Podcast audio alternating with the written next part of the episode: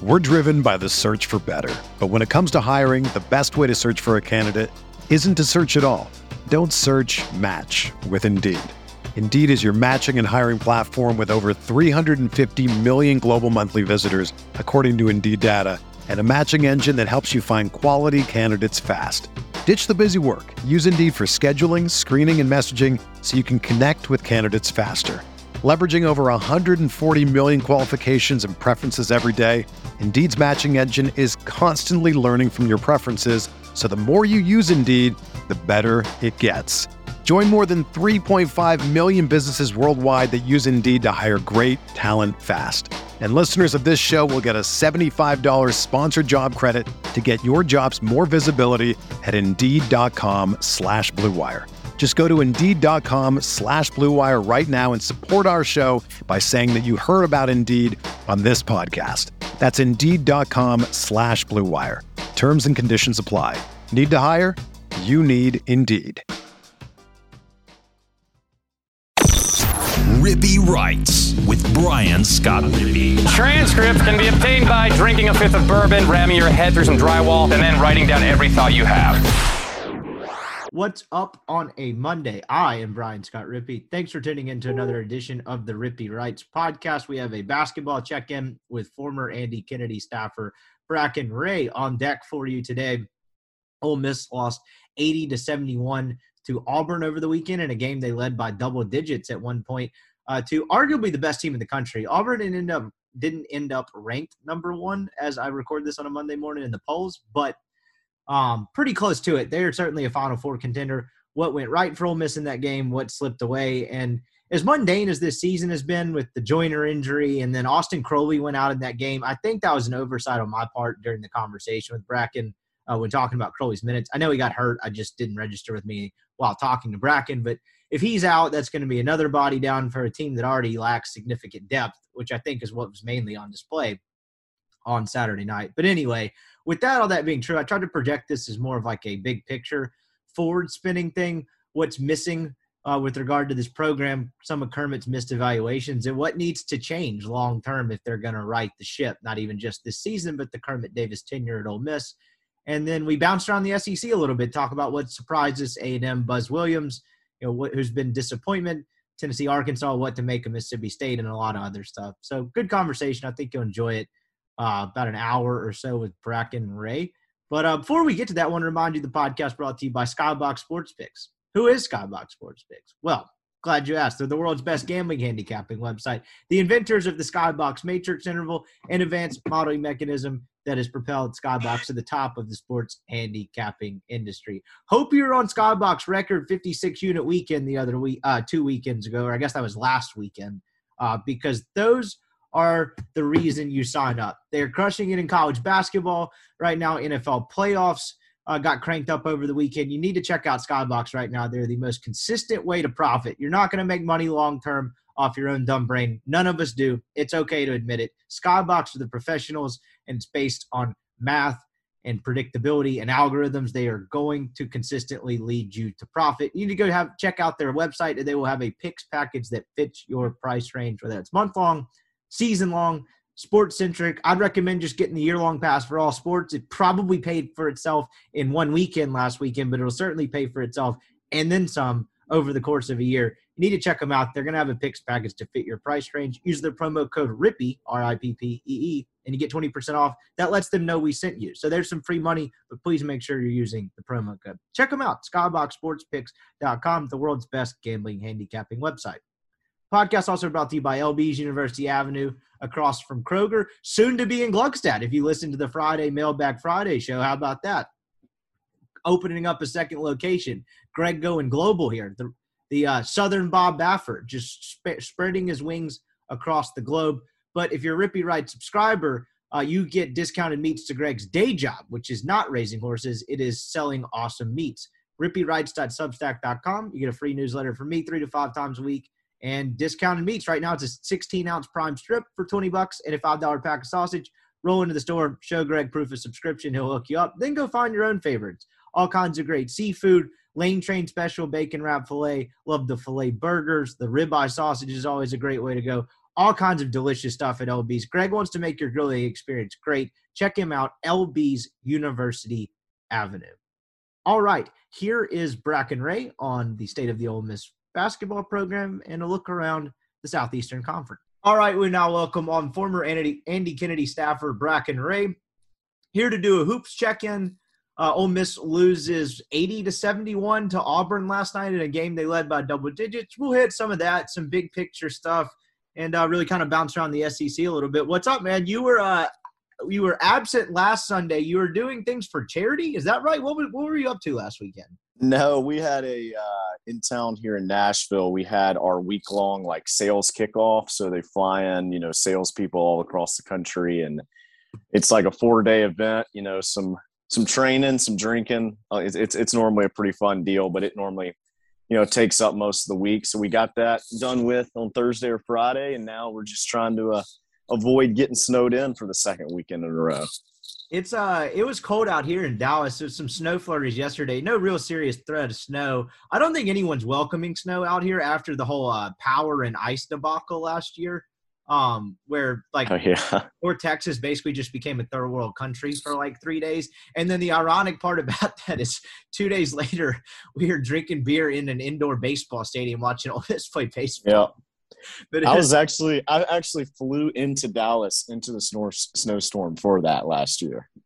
Credit I've always I think I said that on the podcast at the time last year. Credit to whoever had the with COVID and everything else had the kind of persistence and perseverance to be like, no, we're going to delay it one day and get this done. Because about four days outside of that tournament, it looked like there was zero shot they should play that. But it turned hey, out. Hey, I mean, hey, FloSports had to make their advertisement money, right? God, that was uh, I, I that was one of those. I couldn't watch the Monday game because I had work, so I signed up for FloSports, and they took just twenty five free dollars from me because it took me three months to figure out how to cancel that subscription, which is just criminal. Honestly, that was awful. That's right. Because uh, all right, so let's get into this a little bit. Ole Miss loses eighty to seventy one last night. Couldn't hold a double digit lead in the second half. I will. Uh, I'll let you take the lead on this one because I was watching, but I was at a uh, a bar and then it got turned off at halftime, and I wasn't gonna fight the guy to turn it back on. So I was just like, all right, whatever. I'll play catch up. What uh, what happened last night? Yeah, absolutely. So you know, first off, to start off, I mean, Auburn it, coming out here in the next couple days is going to be you know one, two, maybe three in the country right now. They are super balanced. Um, got a lot of different things they can do. Jabari Smith may end up being the number one pick in the draft. Obviously, we all know about Walker Kessler um, from UNC. So they, they, Bruce has done a really good job with this team because he's got a lot of um, newcomers on this team, and he's he's found a way to work for it to work we've talked about in you know the past two years. Musselman's done a really good job with that. Um, Cal over the past 10 or 15 years with his one and duns, having newcomers and being able to make that um, you know work quickly is really impressive. And you know Auburn right now looks like the best team in the SEC because of consistency. They don't they don't really have off nights. Um, you know, for Ole Miss right now, got off to a good start. It looked like attendance was pretty good last night, a pretty good environment, uh, kind of building off the previous. Uh, building off the previous week, um, and so you know, for Ole Miss, I think that what what happened last night. When we talk about Kessler, we talk about Jabari Smith, but I think the guy that kind of changed the momentum and was a pain in the ass for Ole Miss last night was KD uh, KD Johnson, who's a transfer from Georgia he had some timely steals and also had some dagger buckets as well that really kind of turned things around. And for Ole Miss, you know, they get up early.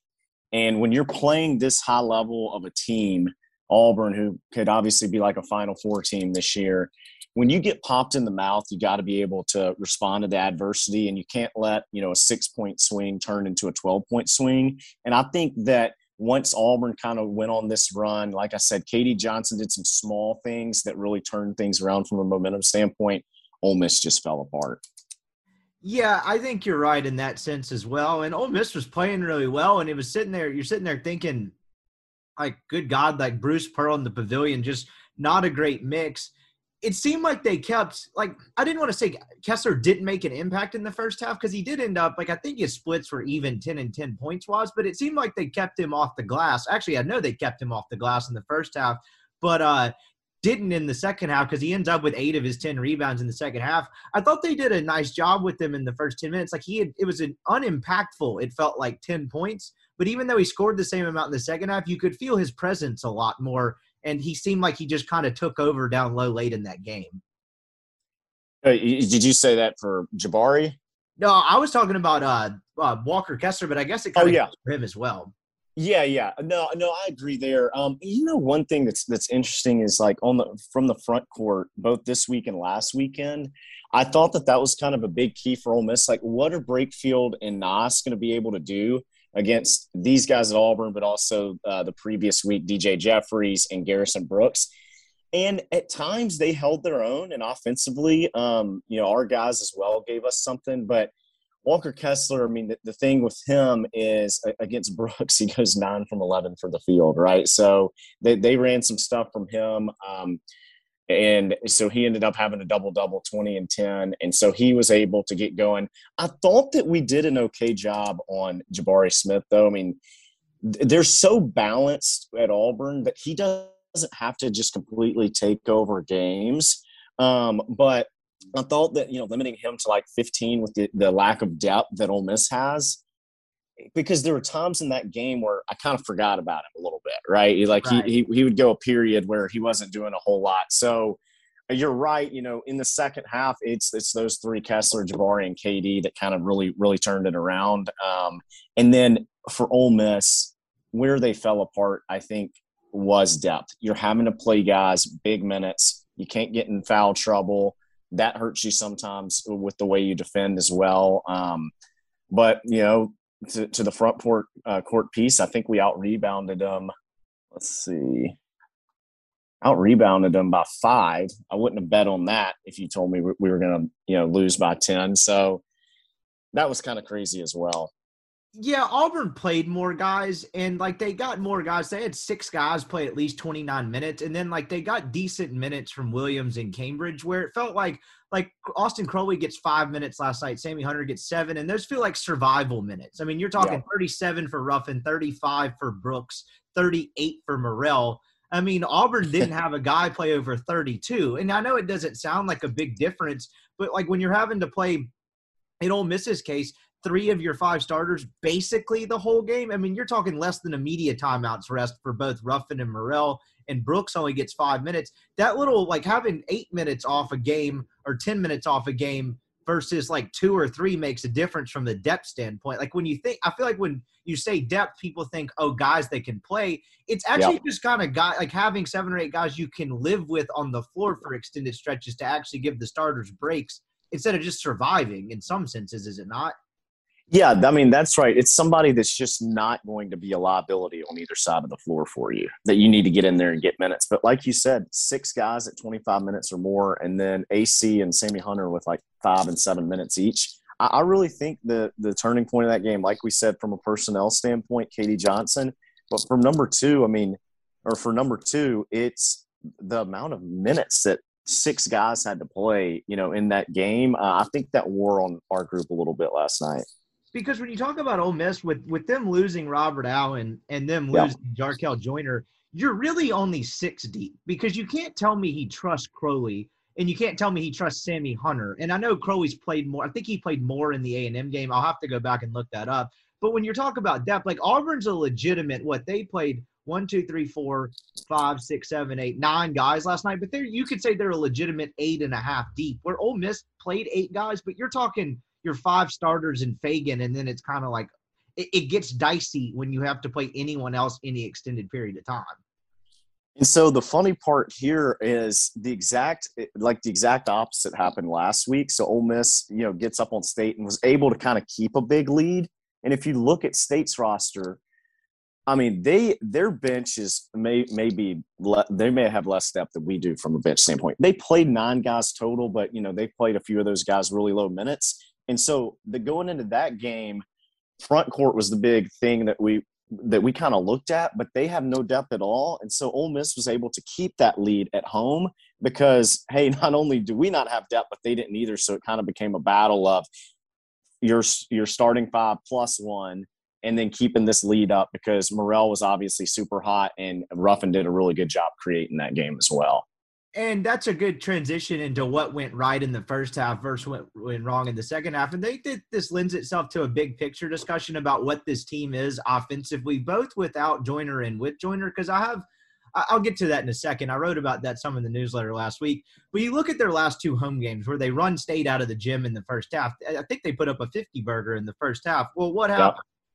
Matthew Murrell lost his mind. What he made his first 10 shot attempts. He's like a perfect like seven for seven in the first half. Well, what happened last night? You had you got a boost from Tye Fagan. What he goes I had this up a second. 17, of course, I just yeah. lose it. But I think he was like five for five for six in the first half, two for two from beyond the. uh Makes both of his three point shots. He gives you ten points, or excuse me, no, he gives you um I'm all over the place with this damn box score. He gives you 12 points, and then Nas Brooks had a pretty nice impact. Mm-hmm. So you get a boost from those guys, but they're not dynamic enough scores to sustain that for a whole game. You mentioned the, uh, I forget who you were referencing when talking about forgetting he was on the floor. Fagan does a lot of nice stuff in stretches, but then you'll have like a seven minute pocket where you forget he's on the floor. And if you're, you know, a, a dynamic scorer in the SEC that's going to kind of carry an offense, you never really forget that guy's on the floor, and he's just not that. Yeah, well, I think another thing with like looking at Fagan too is not only does he have seven minute stretches, he has a he he'll have a game where yeah. he is kind of non-existent as well. And so, you know, when you look at we've talked a lot about the Fagan, Luis Rodriguez, you know, who should play more, could they play at the same time, all that stuff. And you know, it's always come down to Luis is the better uh, defender, but this year I think not only um, like I think he's taken a step back almost offensively as well. Like not only is it he hasn't taken a step forward, I think he's taken a step back a little bit this year. He's going to continue playing big minutes because Kermit likes the way that he can defend. He can defend multiple positions as well. But um, you know, Tye Fagan, although inconsistent and sporadic, can give you something offensively that they don't get at that three spot a lot he would be in a perfect world the third guy to Ruffin in a healthy Joyner, right? Like that could like his what he's doing, and you know he'll have a bad game and disappear or whatever. But that's kind of what you like a what you would expect from a number three, right? Like in a perfect world, if this team's healthy and functioning properly, like what he's giving is a perfect number three. But shit with them, like you know, with Joyner out at times, he's kind of the best option, which is kind of a scary proposition if we're being completely honest.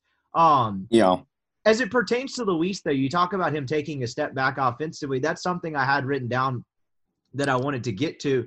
His point total post the Samford game, which they lost, where he gets 13, 0, 1, 7, and 5. And he went two games without making a field goal. He didn't make a field goal in the Tennessee loss or the state win.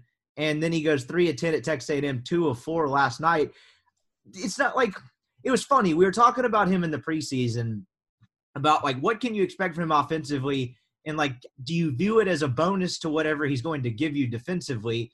But truthful like truthfully he's such a he's a good athlete. Like i didn't think he would be this bad. What are you seeing from him and what do you think the regression is stemming from? Yeah i think that um you know that this roster from a personnel standpoint is not what they want it to be, but it probably is more balanced than it's been in some of the years that he's been there. So there's times where he's, you know, had the ability because there's maybe only one dude, one or two guys that are going to do it. Like you said, though, another stat per 40 minutes, he is 10th on the team in points per 40 minutes. Um, now, this is a little skewed because John McBride is eight. Um, on here, John McBride per, per, 40 minutes, averaging 13.3 points a game. But um, yeah, he's 10th on the team right now for him, we talked about just like you were talking about from a depth standpoint for seven, eight, and nine guys for Ole Miss. You need somebody that's just not a liability. And I think for Luis, because of the way that Kermit uh, trusts him defensively, you just need him to be serviceable offensively, right? And so the thing that's been tough is he's not giving you a whole lot right now. He, he's getting to the point of being offensively, you know, a, a liability as well. Confidence is one thing that seems to have taken a step back for him um, this year as well. So it'll be interesting to see going forward if there's even more of a minute's disruption or if Kermit kind of sticks with the hey he can go in there and guard and get us 25 minutes or so a game. Yeah, and then like kind of as a as a whole, you mentioned him being an offensive liability that quite frankly that's not something this team can afford. And I guess it's all sort of a moot point in some senses because you know you lose your leading scorer on a team that already su- like sucked offensively. It's going to be tough. It, trend to the second half when it did go wrong for Ole Miss, right? So you could kind of see senses of it in the final minute of the first half. Like Auburn really kind of dominated the final 22 minutes of this game, 21 and a half minutes, wherever you want to go, to where they cut it to double digits before halftime. I wrote about this after the A&M game. Where this uh, team's struggles are encapsulated offensively are the long stretch in the second half where they go without a field goal and it just buries them because they defend so hard, but they're like like they're a good defensive team, but unless you're really elite, going these five, seven minute stretches without a field goal is hard for any team to withstand, particularly this one. And last night, they're up six after you had Murrell free throws at the 14 16 mark, but you had a Brooks layup at the 14 mm-hmm. 52. You didn't have another field goal until the Murrell three at the 946 marks. That's over five minutes without a field goal, and you've lost the lead by that point. And then Unfortunately, it goes even longer after that. The next field goal after the Murrell three pointer came on a Brakefield dunk with 335 left. So you went an 11 minute stretch with two field goals. Now they somewhat skewed. You got to the line three times in between that, but that's tough for any th- team to withstand. Uh, and it, it happened the other night. I don't know if you noticed. Mm-hmm. I wrote about this on Wednesday, but in the A and M game, they were down four at halftime, right?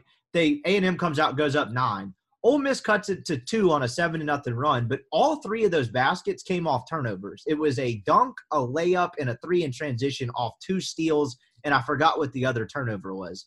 Then yep. they score again for six minutes, and the game was over. A and M extended it out to you know 12 points, and it was over. By my count, with four minutes remaining in that A and M game, 420 something, they had had six points offensively, not generated by turnovers. Like I, I guess I threw a bunch of numbers at you. Like, yeah, color in the lines. How how brutal is that offensively? Yeah, it is. And one thing I see there, like from a timing standpoint, is that at spurts they get really tight in situations. So a lot of college coaches think that the, the you know two stretches of time that are super important is the last four minutes of the first half, the first four minutes of the second, right? how you finish that first half, how you start the second. And I think this happened in the Samford game as well. But Ole Miss was up about 13 going into the final media, ends halftime um, up six. They played super tight at that end and were turning the ball over a little bit. I mean, KD Johnson had, I think he had two steals within like 13 seconds of each other. And then to start the second half off, you're up six, you go into the next media timeout, um, the, the under 16 media timeout, you know, up two points. So they get really, really tight in those situations. And I mean, it, it's it's just a point in the game. So it's not like you are trying to strategically do things super different, but this team does seem to get tighter going into that last stretch of the first half and it is cha- it changes the momentum uh, because if you go into halftime, you know, up 12 or 13 points, it's a lot different than six points. Now you're playing super tight that first uh, four minutes going into the media as well, and we saw that last night. And then when it brings in the depth conversation too, because like so I didn't watch Kermit's post game presser yet after last night, but the one they didn't post the one after A and M, but I got a pretty good Cliff's Notes version just from various people because he had some interesting comments calling like the team soft or whatever, and yep. he didn't think they play with any effort and energy, which I was surprised a bit that he said that because of course this is probably just why I'm some asshole with the podcast, but I wrote down while I was watching that A and M game, as bad as they are offensively, it's actually impressive like the way the like the effort with which they guard repeatedly even when they're in terrible offensive stretches. And look, they're not perfect defensively. A&M in that game kind of cut them up around the basket. I think they had 42 paint points. They got penetration and really kind of seemed like they screwed Ole Miss up pretty badly with getting easy baskets around the rim. But it wasn't like an effort issue. And Yeah. you know, between that and the depth aspect of it, it's got to be pretty demoralizing having to guard that often with that slim margin for error. You know, 40, you know, 35 minutes into a game. If they're 30 minutes into a game, you got seven minutes to go, a two point game. You know, you're slowly losing the lead. You hadn't scored much. Like it has to be pretty hard to defend at that level when you don't have depth.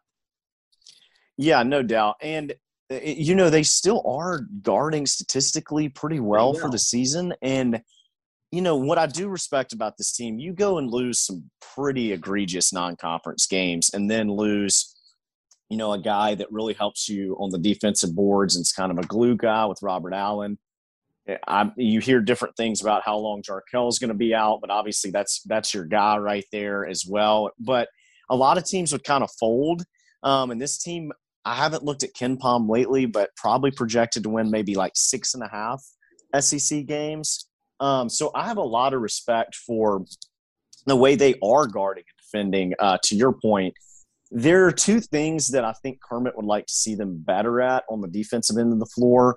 They get pretty aggressive in passing lanes at times and have a uh, really hard time defending cuts. That's kind of the way that some of these teams are beating them. Second thing, not great in pick and roll situations either um, at times. But but all in all, like if you look at it at a high level for the whole season, uh, they've been they've been pretty good defensively, and I think that like in the Tennessee game, for example, we we've talked about it multiple times on this podcast. Like defense travels, right? And so them being able to do that, I don't think you're going to see this team get blown out a lot. Um, but they, their inability to score is tough. Ruffin being here is is huge for this group.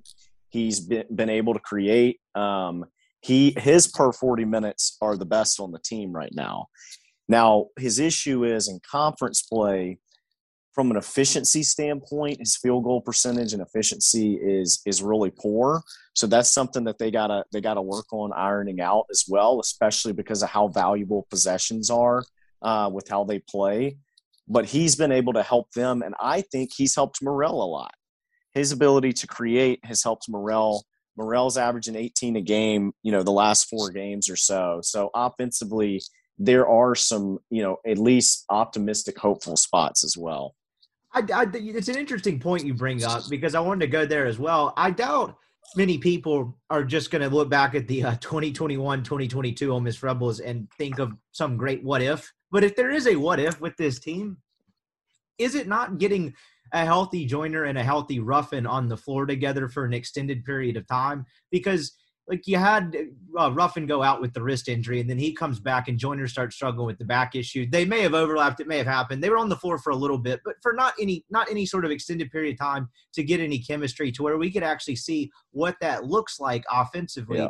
You mentioned his ability to create to help Murrell. Well, Murrell's been pretty inconsistent with his shot and just his inability to score. It just kind of is what it is at this point. He's had some good moments, but he's also had some bad ones.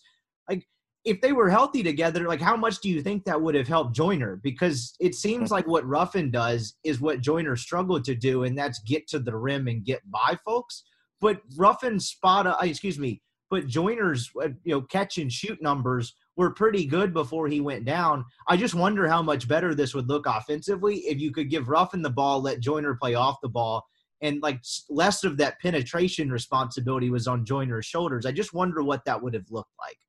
Yeah, I think it's a great point, and it's kind of what we thought the the makeup. I think you know this summer was, hey, let's let Ruffin run the show at point, and then like you and I've talked about for a, a while now, Kerm kind of likes running his offense through the wings at times as well. So being able to put Jarkel there, I think he's a little bit more comfortable there. Um, they don't have something that that hurt them early in the season. It's still, hurting them now, but they don't have many solid ball handlers as well. So Jarkel's kind of had to do it, you know, in the past. Now you've got Ruffin healthy. Those are really the only two guys that I trust at all with taking the ball up the floor.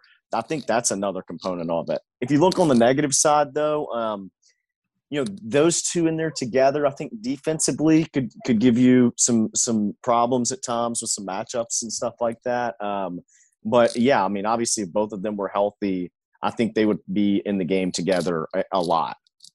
Yeah, it's a good point you bring up, particularly at the last portion of that, where he t- talking about Kermit preferring to run offense off the wings. It's where you saw the best version of Breein Tyree. And look, Terence Davis was never really going to play on the ball, but he was a damn good wing under Kermit Davis for that one year.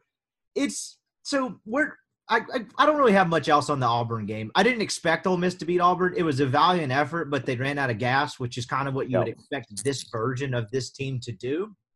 So, looking at it a little big picture, we'll get a little bit larger in a second. What what's it like inside a building right now? Because this team has faced adversity, right? You lose Joyner. I don't know when they're getting him back. If it continues to, this is just me guessing. If it continues to slide and they continue to struggle bringing him back the second or third week of February doesn't seem to make a ton of sense. So I think any contribution you get from him is considered a bonus this year. And on top of that, you lose Robert Allen. And I didn't, Kermit pointed this out the other day. Those are both your team captains. And you're in someone that's been inside a building, inside a program. Like there is value to the captain thing as much people want to roll their eyes about it particularly when you see it with nfl quarterbacks like the the guy that's like hey well the quarterback's a team captain well your argument yeah. probably is pretty shitty because everyone is a team captain but there's value there what do you think it's like inside that building right now because it just doesn't seem like they can catch a break yeah, uh, great point. Um, you know, something that I think is interesting. I, I don't think this group um, because I've talked to some people on the staff. They like this group from a people standpoint. I don't think they have had a lot of locker room issues. I think this is a pretty good group of guys from what I've heard consistently. And, and not to interrupt you, but to add yeah. to that, because people say that all the time, in college basketball in particular, that is not always the case. And uh, another point, there's a difference between hearing it in a press conference and hearing it in private one-on-one conversations because you'll get a little bit more of the transparency there. And I can't say that was always the case when I worked for the group. What I'll tell you that that's really interesting about Robert Allen and Jarkel that probably doesn't get talked about enough. Like in my four years at Ole Miss, we didn't really have like a vocal leader, so to speak. Um, and I think both of those guys are. I hear really good things about Jarkel. And I, I think that both of them, even being injured, probably are still helping in that situation as well. I think under, you know, back in 07, you know, to 010, like Chris Warren was kind of a lead by actions guy. And so that was, you know, you had examples like that, but this group's going to be able to keep the locker room together. And the way that they're defending from an effort standpoint and how locked in they are tells me that they're still balled in. You know, if you get on a five or six game losing streak, I mean, it, it gets kind of tough, and you probably have players that are, you know, getting calls and stuff like that because people want to play for teams that win. But right now, you know, I, I haven't seen anything that shows you don't see people with bad body language on this team. You know, you don't see a ton of that. So I haven't seen anything yet that says, all right, this is about to just completely fall apart. And even if healthy, like if you want to put a positive spin on this, and look, I'm not asking you to sit here and be like, what's their path to the tournament? I think we've really kind of crossed that threshold unless they go on some sort of positive run. But right. even with them healthy, if you told me they started at Tennessee, home against State, at A&M, home against Auburn, knowing what I know about all four of those teams, they're probably going to be one and three anyway, maybe two and two if you pull yeah. out one of those road wins. But it's a tough start. And now you get Missouri at home, State on the road, and then back to back home games, three in a, in a, row home games. You get Florida, Arkansas, and Kansas State. So there's yep. now look, February is a bear, and like it probably won't matter. But you mentioned in terms of like kind of keeping things together, there's a path to right the ship toward respectability here. I think. Um, course, you're going to have to take care of business with the home games, and you know, see if you can pull one out against State, who's very bipolar, but just got a uh, just got a nice win yesterday over Alabama. It, but sticking with the big picture, though, because this is yeah. something you and I have texted about a couple times. This team lacks scoring. It wasn't a great offensive product, even with Joyner was out. And we already covered the what if if he gets Ruffin and Joyner on the floor. Does it make any difference, or is the conversation different? We'll never know. But it wasn't great when Joyner was on the floor, and it's yep. become apparent that be, since Kermit Davis has taken over, he hasn't recruited a, a scorer here you know, other other than AK, like but both AK signees got him to the tournament, and then ever since Breein Tyree left, this team's it's been an offensive struggle the previous two seasons or the last two seasons. This is a dumb question, but I imagine he's aware of that. Like, do you think they they know that this has to get fixed, and like, how do you think it gets fixed? Yeah, I, I think I think they are um, aware. I, I do think you know from a, a, a criticism standpoint, they not signing uh, a perimeter shooter in this transfer portal um, the past year, I think is biting them right now. There are a few guys on the team. You know, we can see it right now because the bench is six, and then plus two with AC and Sammy Hunter. All right, you're really you're really at eight players you're playing. You know, some of these guys on the bench that haven't played much this year at all. A lot of people going into the year kind of thought they were low to mid major players. What if you didn't have one of those high school signees and had you know, a, a mid-major transfer that could shoot in the mid to high 30% from the three-point line, right? Like that could change this team. Um, two more points on that. So one thing a lot of people have been critical of is kind of this motion continuation weave offense that Kermit has. And I, in my opinion, I think we run it too much. But something that was real interesting to me when looking at the numbers today on uncontested jump shots. So, you know, you don't have somebody guarding you, open jump shots. For the year, this team is shooting 33% on uncontested jump shots. You saw it against A&M. They went 5 of 22 from three-point range, and you're thinking, well, if they went 5 of 22, why is almost half of their shot attempt three-point shots? They were open shots. They were good shots. Right, right. So it, it's, I mean, that that's unbelievable. Um, it really is. I, that's an I, unbelievable number.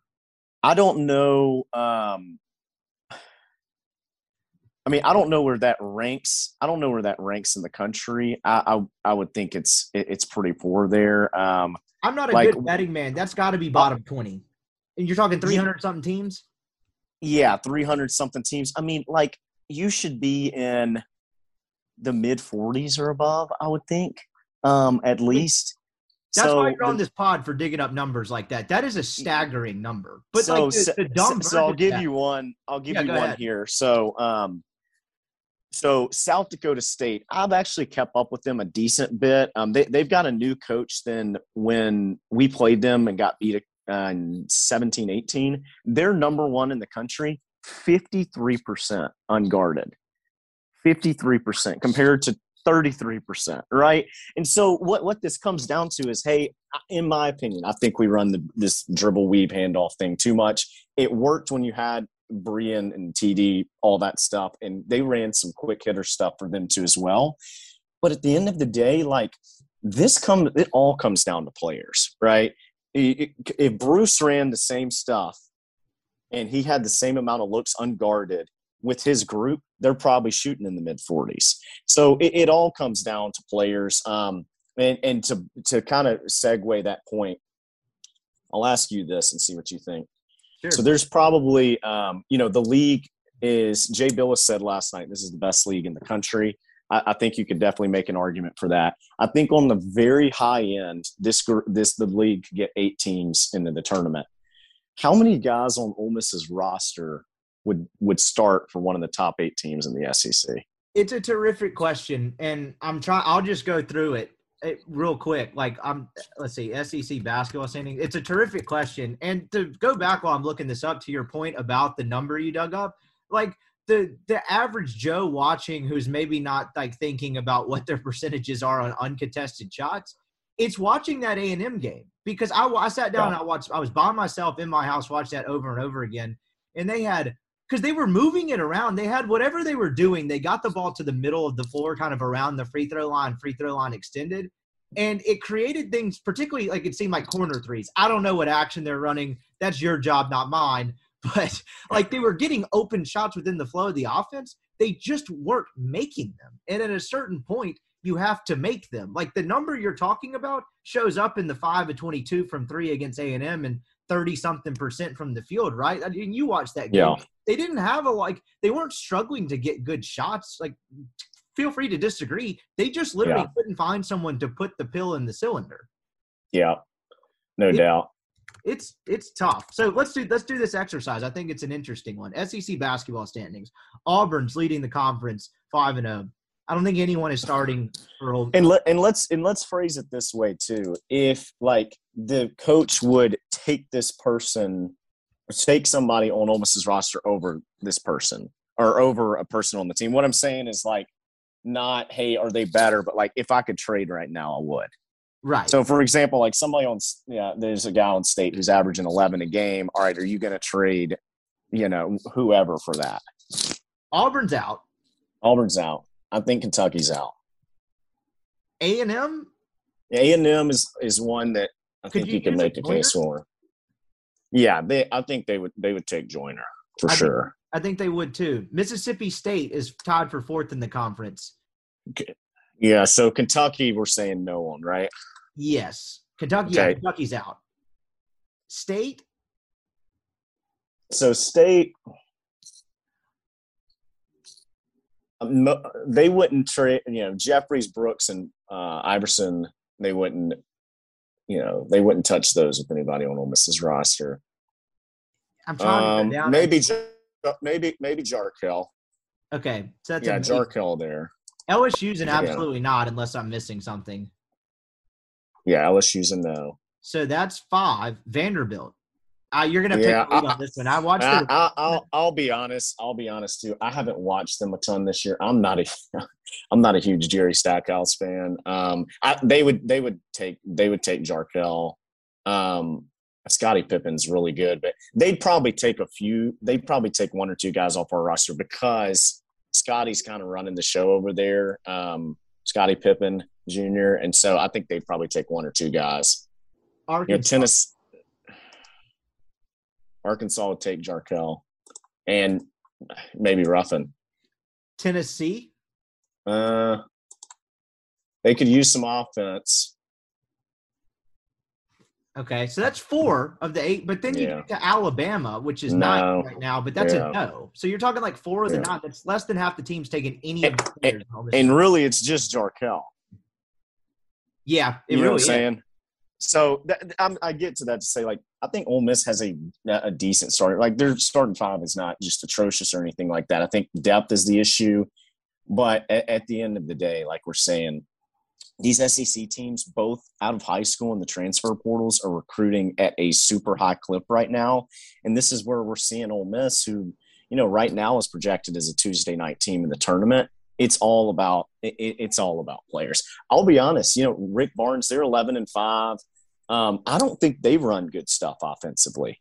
Um, I, I've got a lot of living in Nashville. You know, there are a lot of diehard Tennessee people, and some of them that I talk to kind of know what they're talking about too. And I don't think Barnes runs good stuff as well, but he's 11 and five and probably you know in the 40s or so in the net because he has players. So you know, at the end of the day, I mean, that's that's what all of this comes down to. Absolutely. It's a great point, and I'm glad we did that exercise. But that is what it comes down to because the original question I asked you was like, what do they need to do to recruit, recruit scoring? And it gets the conversation of players. And look, I like Jarkel. He seems like a good dude, a good locker room guy. But like, you know, your guys' staff passed on him for you know reasons, and he was a good player out at Bakersfield. But like, you're taking a kid from that program and taking him into the SEC, and he's done fine. But asking him to be like a Breein Tyree or something like that is tough to do. And when you're a program like Ole Miss, the player evaluation is tough because you're not going to win out on, you know, a Johnny. Uh, I- don't even want to go down some of the ones AK lost and ended up recruiting Team Europe instead. I did a story on him uh, on that a, a very long time ago for the student newspaper. But I'll lay you up here.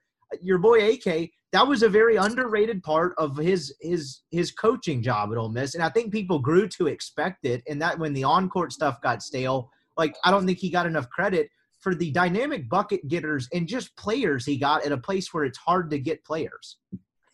Yeah, you know, and I, I, we've said this on off-season podcasts in the past.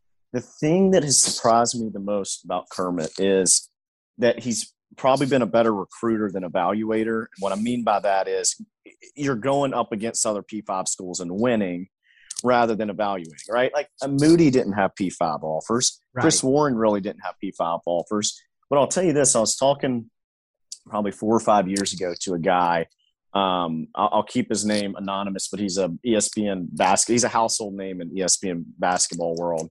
And we kind of went through this exercise because I was working Jay Bilas' Skills Academy on who's the best evaluator in each conference. And his his Conference USA guy was Kermit, and his SEC guy was AK. And so the, it's been shocking to me that we have miseval because the reason Kermit was so successful in his last, you know, we'll call it five to seven years at middle was being able to eval. He had better starting lineups than us at times, um, you know, at middle compared to, to um, when we were at Ole Miss. And so, you know, we got our out, ass out coached at times too, but he also had three or four dudes that could go make it happen that are all making serious money over in Europe right now. So I think it has been a little, you know, surprising to see that not only not, not only not be a strength of his, but kind of be a weakness, um, you know, three and a half years into his tenure. Is there any, we've talked about this before, is there anything to the fact that just when you get into a league like this, you have to have dynamic guards? Because it seemed like he made a lot of his hay in Conference USA with front court guys. And I know that's kind of how he preferred to recruit a team and kind of shape a roster. But does, is there any credence to the fact that when you come into a league like this, you have to have dynamic guards that can score? And like, it doesn't seem like he's adjusted to that yet. He's tried. Obviously, he gets Joyner, and you know, you can whatever the high school path he's taken. But is there any credence to that theory? Uh, one hundred percent. I think it's a great point. Um, you know, when you look at this roster, you really eight, eight or so of the guys on the roster are really forwards. Right. You know, if you kind of think about it. Now, the positives of it is I think it helps him defensively at times. Uh, you're a little longer, you're athletic at spots, and then you're able to run the one three one as well. But this is a guards league. You have to be able to have guys that can go beat people off the dribble and make stuff happen. And this group right now has one person who can do that. You know, that's Ruffin, and, and he's not. You know, Jarkel going into the injury was statistically the guy scoring the most points and all that he can't. He's not great at beating people off the dribble. So I, I think, yeah, dynamic guards. You have to have them in this league. There's probably some happy medium that they haven't been able to recruit to yet of having some length and size and be, still being able to be good offensively, but also being able to have guys that cr- can create and um, make stuff happen as well on the offensive side of the floor. Last thing before we take a look at some SEC stuff, if so, you talked about ball handling and them lacking ball handlers, which just all falls under the same umbrella with what we're talking about, right? That really reared its ugly head in the Tennessee game, did it not? There were points where in that Tennessee game where they were, you know, slowly bleeding out the lead. I think Fagan had gotten injured or someone had gotten hurt. I can't remember who it was. But like my dad texted me during the game, it's like, what he's like, what are we doing offensively? And I'm sitting there like, I don't think they know what they're doing because they don't have anyone to handle the basketball, right? You didn't have Joyner. They lost someone else. I couldn't remember who it was, but you're talking about Ruffin and then just kind of a bunch of misfits. Like it was I almost didn't blame them because the ball handling was so scarce in that game. Like you couldn't do much offensively. And so, you know, what you got was kind of a disjointed mess. But last thing I was going to get to if this is going to become without Joyner like a respectable offensive product, what would that look like? Like if, if there's room for improvement, how would you do it? Well, here here's what's got to happen. Um, I think Nas Brooks at times in the in the post ISO game he's he's been pretty solid at times, especially when he has undersized bigs on him. Got to continue. You got to play through him some, right? This is not Romello White. You can't completely run your offense inside out through him you got it, but you got to go to that option some. Second, they've got to get buckets in transition. Um, from an efficiency standpoint, they've been really good in transition this year. But at a micro view, Murrell in transition is huge. And here's why. If you look at his game, when he gets going and gets scoring and making you know a few baskets in a row, it's because he gets some easy buckets or some buckets around the rim. Like I think there's a mental switch that happens with him um, when that happens. So Murrell offensively in transition getting going is going to be huge. 18 points over the last four games. And then lastly, you, you got to keep playing Ruffin big minutes. He's done a good job at creating and sharing the ball. I'm not sure what he's averaging for the year from an assist standpoint, maybe five or six. But you got to get him to a place where he can continue to do that, continue to create. But from a shot making standpoint be a little bit more efficient as well. If they want to be serviceable, um, you know, offensively, I think that that's what it takes. And at this point, it kind of seems like if they could get to seven, eight, or more, like seven or eight wins, I mean, that would almost be, you know, a, a decent job going forward for this team as well. Anything over, you know, seven or eight. Um, so those are the three things that I think that they've got to do more of. And then you're going to have your ebbs and flows of like a Fagan having 17 one night and zero the next. Um, but those are the three things that I think could get them to a serviceable place offensively. Yep, and then just transitioning forward, like I won't play the game of like how hot is Kermit's seat, but now that you lose Joyner, you I don't want to call it an excuse. You have a reason to point to to like, look, this year got screwed up, like, but this is gonna have to look different next season, is it not? In terms of how they play offensively, it just to me it has to because if it continues to look similar, it's almost the like it's almost like he's still trying to jam a square peg into a round hole. Like this is way big picture, but don't you think they'll try to be more guard oriented next year to some degree?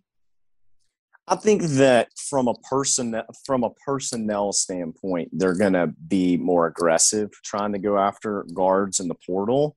That that would just be my thought. Um, I, I think that that's what they're going to have to do to adapt and adjust. You know, on, on the the topic of the seat being hot, like the thing that makes me nervous is I don't think Ole Miss basketball can be in the business of like every three or four years having a new coach. Um, I think it'll very quickly kind of put you as a consistent Tuesday night team in the tournament. Um, but also knowing, you know, that that I don't know what we're in the net right now, but being in you know, below hundreds or something like that, I, I know that that's that frustrates fans. And I think the offensive piece, not just scoring, but I think at times it, it uh, for fans, the frustrating piece is not just the wins and loss, not just the scoring, but it's not super entertaining to watch I think that's the third component that's kind of frustrating people right now that I'm hearing about. Uh, absolutely, because that affects attendance. And you know, when you have an embattled coach, the you know you can't blame the asbestos in the tad pad anymore. Like the kind of to me, like the proverbial straw that always comes up when a coach in any sport is kind of on the hot seat. The the straw that's often breaks the camel's back or sways it one way or another is people not showing up to games and attendance dropping. That I mean, you know, from an athletic standpoint, that's costing them money in some ways. So I yeah. think I think you're right there. Like it, it, it's not enjoyable to watch. AK had some teams that weren't very good, but they never struggled to score the basketball, and they were entertaining, even though sometimes they were frustrating. But it's a great point. It's going to be interesting to see. You know, I still think there's reasons to watch over the second half of the season. What does Ruffin turn into, and kind of like see what it could look like next year. And again, it's a tough start to the SEC schedule uh, and kind of balances out just a little bit. But this league's a bear, and that's what we're about to get to here before I let you get out of here. We're now five games in. Yeah, most teams have played five games. I'm sure there's some COVID cancellations in there, and some are at four, but whatever. What surprised you the most? Well, I mean, I don't.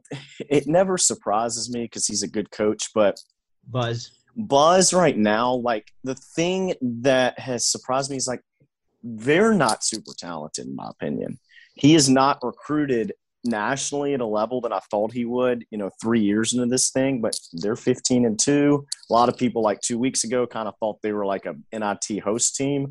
Who knows what's going to happen there? Um, they gotta, they definitely have to win some games in the conference, maybe go eight and 10 or, or better in the conference. Um, in my opinion right now, I mean, we thought this was going to be like a five or six team race um, for uh, the SEC and now it's kind of seeming like Auburn, Kentucky, LSU. Um, now the thing is, I didn't say Bama there, and Bama kind of under Oats has struggled the first half of the season a little bit comparatively to the back half. They play better the back half of the season, so that could definitely turn around. But some of these battles between Auburn, Kentucky, and LSU this year when they play each other are going to be a lot of fun. And it kind of looks like it's shaping up to be a little bit more of a three team race um, for the SEC with another group of five or six that are really damn good as well. Auburn looks like a Final Four team to me. With I mean, they're they're really, really, really good. Like that. Yeah. I mean, I know they Bruce already went to a Final Four, but on paper, is this not his best team?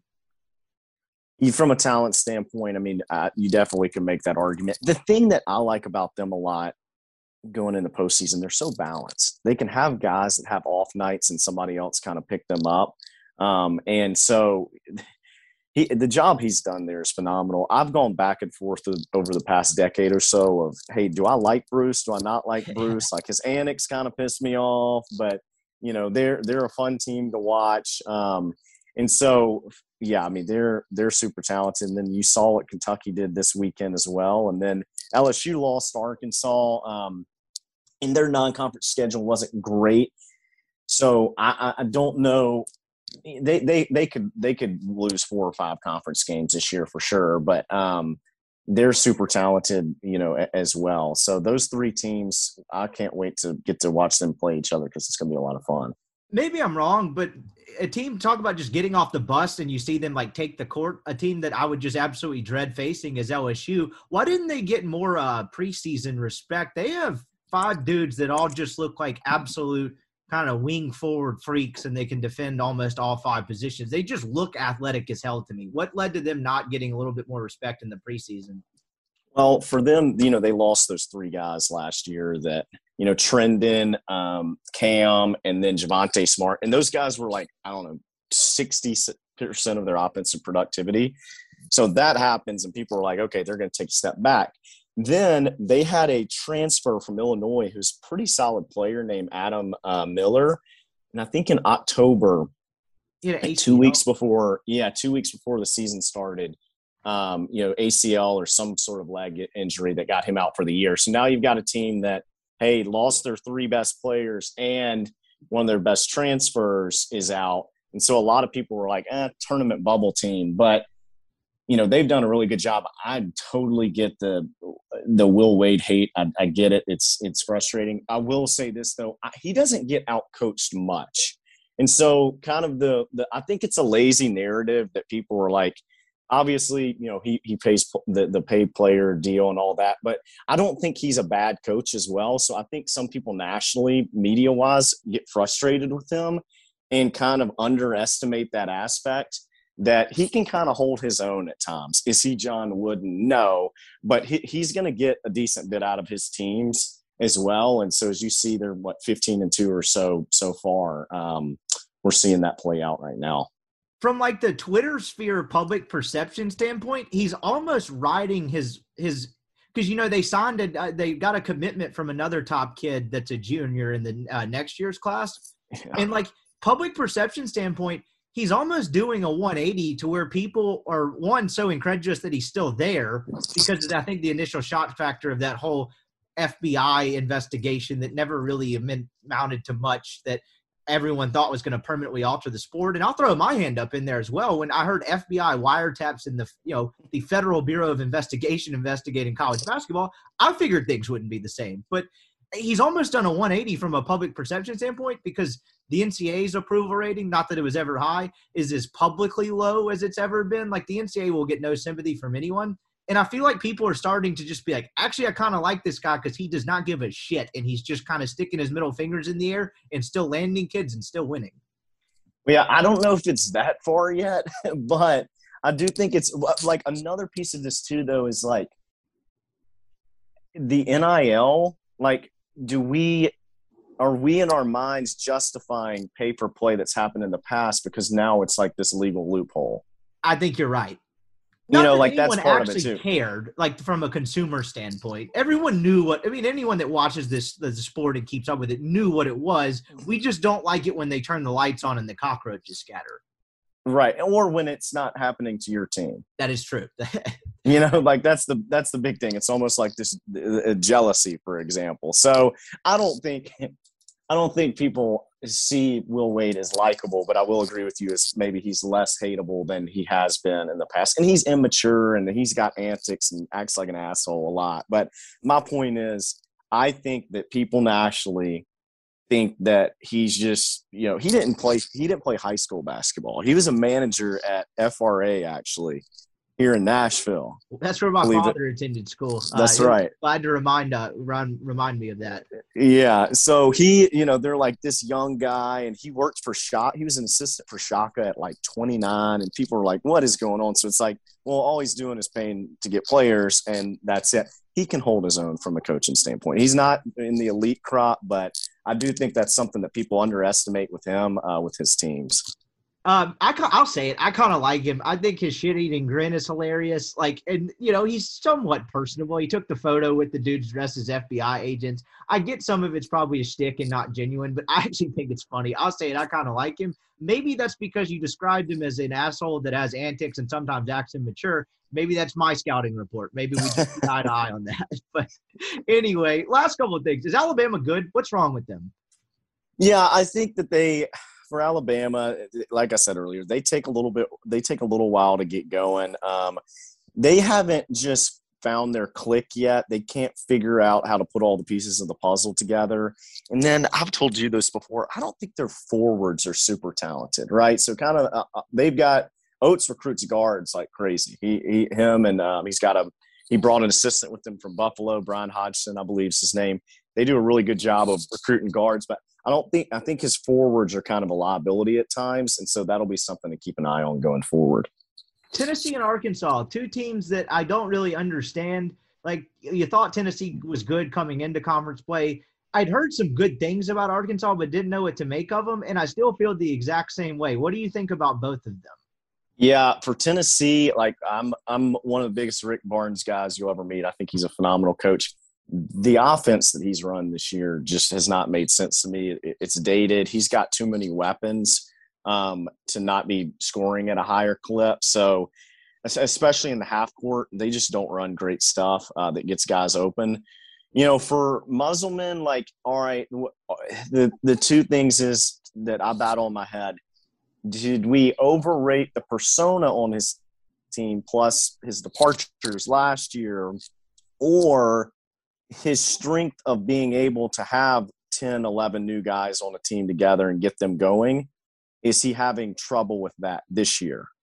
Because that's a that's a huge thing. I mean, I, I've talked to AK about it before. You know, AK had five or six guys who either went down a league or stayed the same league, meaning you know going from SEC down that transferred into him this year. And it's like, how do you keep the locker room happy? These are guys that, um, like Jamal Johnson started at Auburn last year. Jamal Johnson doesn't start at UAB this year. How do you keep these guys happy? How do you give keep the locker room together for people who've actually done this at the college level against mid and high major schools?